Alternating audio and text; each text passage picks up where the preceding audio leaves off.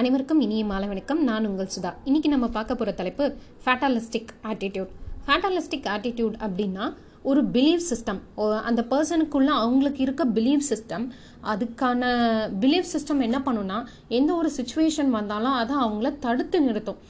அப்பேற்பட்டதை தான் இந்த ஃபேட்டாலிட்டிக் ஃபேட்டாலிஸ்டிக் ஆட்டிடியூட் அப்படின்னு சொல்கிறாங்க இப்போது ஒரு பர்சன் வந்து ஒரு ஃபெயிலியரோ இல்லை ஒரு சக்ஸஸோ அப்படின்னு இருந்தால் அது அவருக்கான அவர் பண்ண வேலைக்கான திறமைகள் அப்படின்னு நினைக்காம இந்த ஃபேட்டலிஸ்டிக் பர்சன்ஸ் எப்படி நினைப்பாங்கன்னா அது எல்லாமே என்னோட லக்கு அது மூலமாக தான் எனக்கு கிடைச்சிச்சு அப்படின்ற மாதிரி நினைப்பாங்க. அவங்க என்ன சொல்லுவாங்கன்னா ஒரு ஃபெயில் நடந்தாலும் அது வந்து என்னோட லக்கு நான் ஒரு சக்ஸஸ் அடைஞ்சாலும் அது வந்து என்னோட லக்கு அப்படின்ற மாதிரி எடுத்துக்கிற பர்சன்ஸ் ஆனால் உண்மையாகவே சக்ஸஸ்ன்றது வந்து பார்த்திங்கன்னா பிலீவ் அண்ட் அதுக்கான காஸ் அண்ட் எஃபெக்டோடு இருக்கும் போது தான் சக்ஸஸ்ன்றது கிடைக்கும் அப்படின்றத தான் இவங்களுக்கு புரிய வைக்கணும். அதுதான் மெயின் பாயிண்ட் ஒரு சின்ன ஒரு எக்ஸாம்பிள் சொல்கிறேன் இந்த மாதிரி ஃபேட்டலிஸ்டிக் ஆட்டிடியூட் இருக்க பர்சன் எப்படின்னு ஒருத்தர் ஒரு ஊரில் வந்து ரொம்ப பக்தியாக ரொம்ப ஆன்மீக பக்தி இருக்கவர். அவர் கடவுளை வந்து எந்நேரமும் நினச்சிட்டே இருக்கவர். அப் அப்பேற்பட்ட ஒரு சமயத்தில் வந்து ஒரு ஃப்ளட்டுன்னு ஒன்று வருது அவரோட கிராமத்தில். அப்போ அந்த டைமில் வந்து ஃப்ளட்டு வந்த உடனே அவர் கடவுள்கிட்ட ப்ரேயர் பண்ணுறாரு என்னை எப்படியாவது காப்பாற்றுங்க அப்படின்னு சொல்லிட்டு அந்த ஊரில் இருக்க அத்தனை பேரும் அங்கேருந்து கிளம்பிடுறாங்க. ஆனால் இவர் மட்டும் கிளம்ப மாட்டேன்றாரு. என்னை கடவுள் காப்பாற்றுவார் கடவுள் காப்பாற்றுவார் அப்படின்னு சொல்லிட்டு அங்கேயே இருக்கார் அவரோட வீட்லேயே. ஸோ கொஞ்ச நேரம் கழிச்சு கதவை தட்டிட்டு ஜீப் வந்திருக்கு நீங்கள் வரீங்களா? போகலான்னு கேட்குறாரு ஒரு பர்சன் இல்லை இல்லை நான் வரமாட்டேன். என்னை கடவுள் வந்து காப்பாற்றுவார் அப்படின்னு சொல்லிட்டு திருப்பி கடவுள்கிட்ட ப்ரே பண்ண ஆரம்பிச்சிடுறாரு. திருப்பியும் ஒரு கொஞ்ச நேரம் கழிச்சு போட் வருது. தண்ணி இதாக ஆரம்பிச்சதுனால போட் அனுப்புகிறாங்க சார் இங்கே இருக்கவங்க எல்லாம் போயிட்டாங்க. நீங்கள் மட்டும் தான் இருக்கீங்க. வரப்போகிறீங்களா சார் அப்படின்னு அந்த போட்டில் இருக்கிற போகிறேன் இல்லை இல்லைப்பா நீ போப்பா. என்னை கடவுள் வந்து காப்பாற்றுவார் அப்படின்னு சொல்லிடுவார்.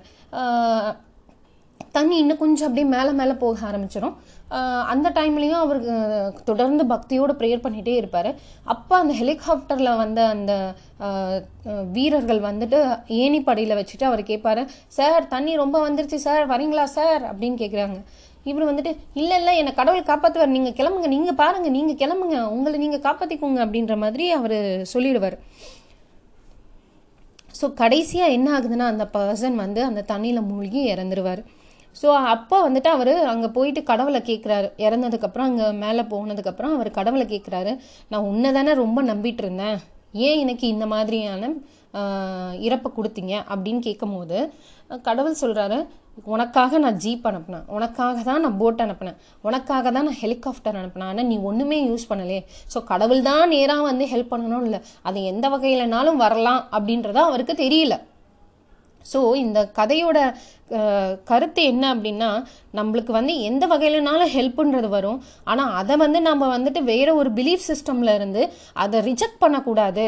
வந்ததை நம்ம எடுத்துக்கணும் அப்படின்றது தான் ஸோ அதுதான் இந்த ஃபெட்டாலிஸ்டிக் பர்சன் என்ன பண்ணுவாங்க? அவங்களோட பிலீஃப் சிஸ்டத்துலேருந்து வெளியே வர மாட்டாங்க அதான் அவங்க வெளியே வரும்போது என்ன ஆகும்னா அவங்களால மற்ற உதவிகளை எடுத்துக்கொள்ள முடியும்.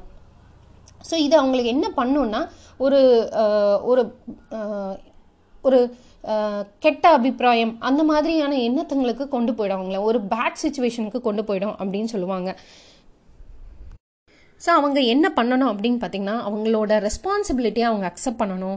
அதுக்கான ஆக்ஷன் எடுக்கணும். அதுக்காக பிளான் எடுக்கணும். ப்ரிப்பரேஷன் பண்ணணும். என்ன மாதிரியான ஆக்ஷன் எடுக்கலாம்? என்ன பிளான் பண்ணலாம்? அதுக்கான ப்ரிப்பரேஷன் என்ன? எப்படி எடுத்துகிட்டு போகலாம் அந்த மாதிரி அவங்க பண்ணும்போது அவங்க வந்து கண்டிப்பாக அவங்களோட கோலை ரீச் பண்ணுறதுக்காக ஒரு இதாக இருக்கும். கடைசியாக இன்னும் ஒரே ஒரு விஷயத்த சொல்ல விருப்பப்படுறேன். நாம் நம்ம பேரண்ட்ஸை செலக்ட் பண்ணலங்க. நம்ம ஃபேஸை நம்ம செலக்ட் பண்ணல. அதே மாதிரி வாட்ஸ்அப்பில் வச்சுருக்க ஃபோட்டோ மாதிரி அழகாக யாரும் கிடையாது. ஆதார் கார்டில் வச்சுருக்க மாதிரி ஆதார் கார்டில் இருக்க ஃபேஸ் மாதிரி ஒரு ஒரு என்ன சொல்கிறது அசிங்கமான ஃபோட்டோவும் யாரும் வச்சுருக்க மாட்டாங்க. ஸோ நாம் அதை செலக்ட் பண்ணலை. ஆனால் நம்மளுக்கு வர சுச்சுவேஷன் எதுவாக இருக்கட்டும் அது சுச்சுவேஷன் ஒவ்வொருத்தருக்கும் ஒவ்வொரு மாதிரி வருங்க. என்ன மாதிரியான சுச்சுவேஷன்லாகவும் இருக்கலாம்.